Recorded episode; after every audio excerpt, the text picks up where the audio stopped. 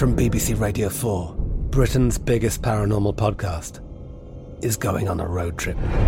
I thought in that moment, oh my God, we've summoned something from this board.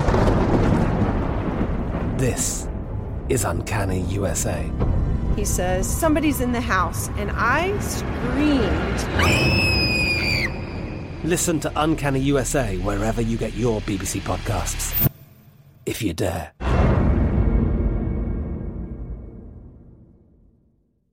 The Kakadu plum is an Australian native superfood containing 100 times more vitamin C than oranges. So why have you never heard of it? PR. No one's drinking a Kakadu smoothie? I'm JB Smooth, and that was a full episode of my new podcast, Straightforward, inspired by guaranteed straightforward pricing from AT&T Fiber. Get what you want without the complicated. AT&T Fiber, live like a gigillionaire. Available wherever you get your podcast. Limited availability in select areas. Visit AT&T.com slash hypergig for details. When you buy Kroger brand products, you feel like you're winning. That's because they offer proven quality at lower than low prices. In fact, we guarantee that you and your family will love how Kroger brand products taste, or you get your money back. So next time you're shopping for the family, look for delicious Kroger brand products because they'll make you all feel like you're winning. Shop now, in store, or online. Kroger, fresh for everyone. The 2024 presidential campaign features two candidates who are very well known to Americans, and yet there's complexity at every turn.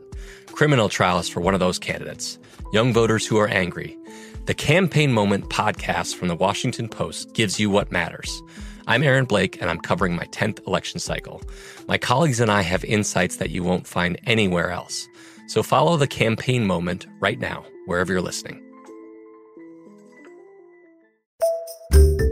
Welcome to this day in history class from howstuffworks.com and from the desk of Stuff You Missed in History class. It's the show where we explore the past one day at a time with a quick look at what happened today in history.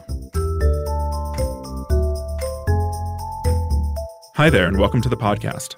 I'm Christopher Hasiotis, subbing in this week for your host, Tracy V. Wilson. Today it's December 12th, and the Oaks Colliery exploded on this day in 1866.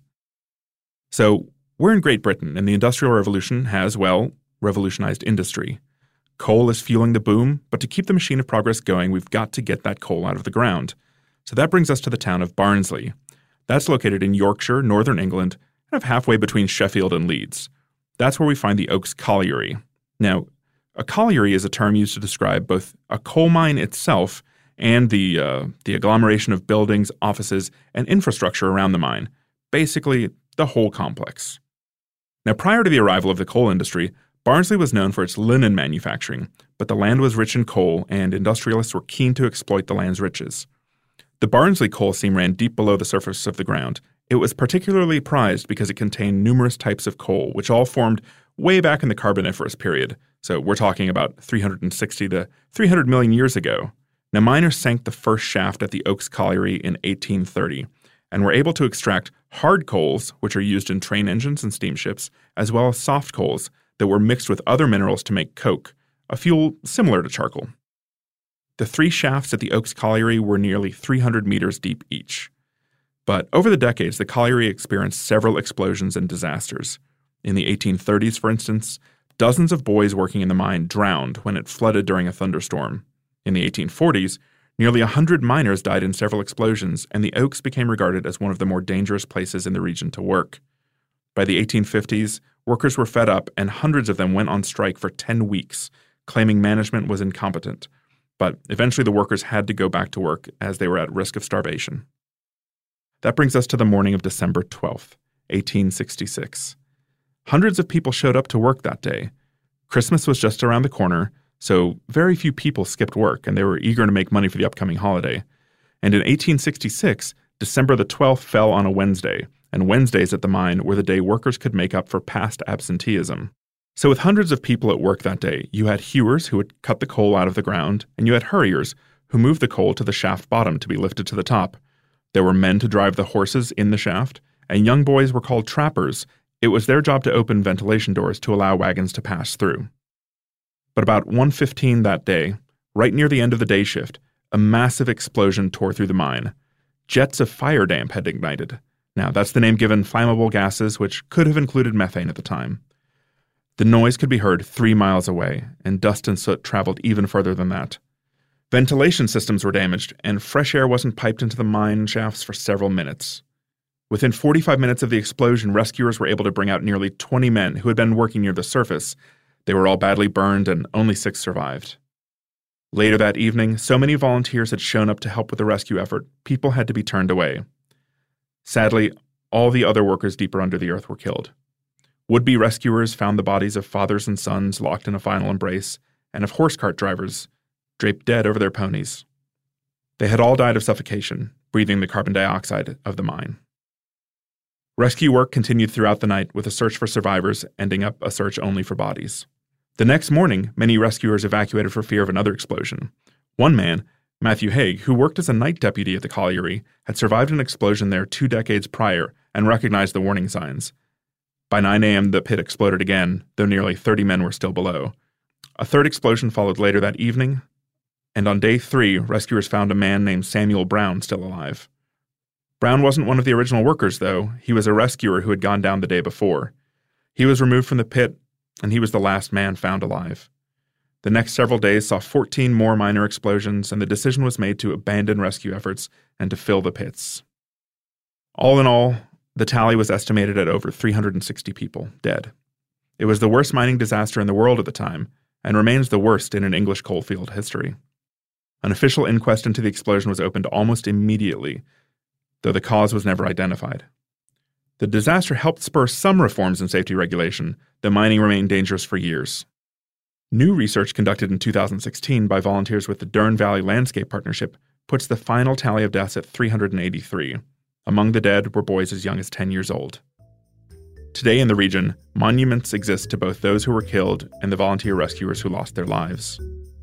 Thanks to Casey Pegram and Chandler Mays for their audio work on this show. You can subscribe to This Day in History class on Apple Podcasts, the iHeartRadio app, or wherever else you like to find your podcasts. Come back tomorrow when we get to know one of the most famous world travelers in history.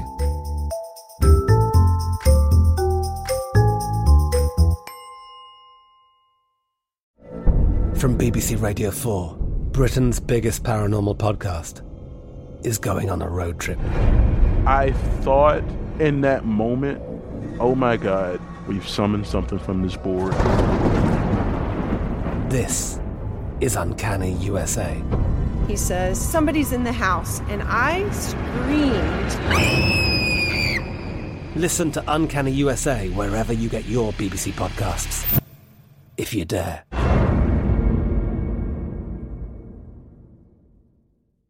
Xfinity has free premium networks for everyone this month, no matter what kind of entertainment you love. Addicted to true crime? Catch killer cases and more spine-tingling shows on A&E Crime Central. Crave adventure? Explore Asian action movies on Hi-YAH. Searching for something extreme? Check out skating, snowboarding, and more on Fuel TV Plus, the global home of action sports. And find crowd-pleasing bops on iHeartRadio's Hit Nation playlist. There's new free shows and movies to love every week. Say free this week in your Xfinity voice remote. Xumo Play is your destination for endless entertainment. With a diverse lineup of 350 plus live channels, movies, and full TV series, you'll easily find something to watch right away. And the best part? It's all free. Love music? Get lost in the 90s with iHeart 90s, dance away with hip hop beats, and more on the iHeartRadio music channels. No logins, no signups, no accounts, no hassle. So what are you waiting for? Start streaming at play.xumo.com or download from the app and Google Play stores today. All you can stream with Xumo Play. We are the voice of NASCAR. The green flag is in the air, and we are underway. The Great American Race. The Motor Racing Network. NASCAR Cup, Xfinity, and Craftsman Truck Series Racing live on your hometown radio station and MRN or NASCAR.com. Martinsville, Talladega, the Chicago Street Course. We have the side by side action and last lap passes for the win. Photo finishes. Ryan Blaney will win. The voice of NASCAR, the Motor Racing Network. Work.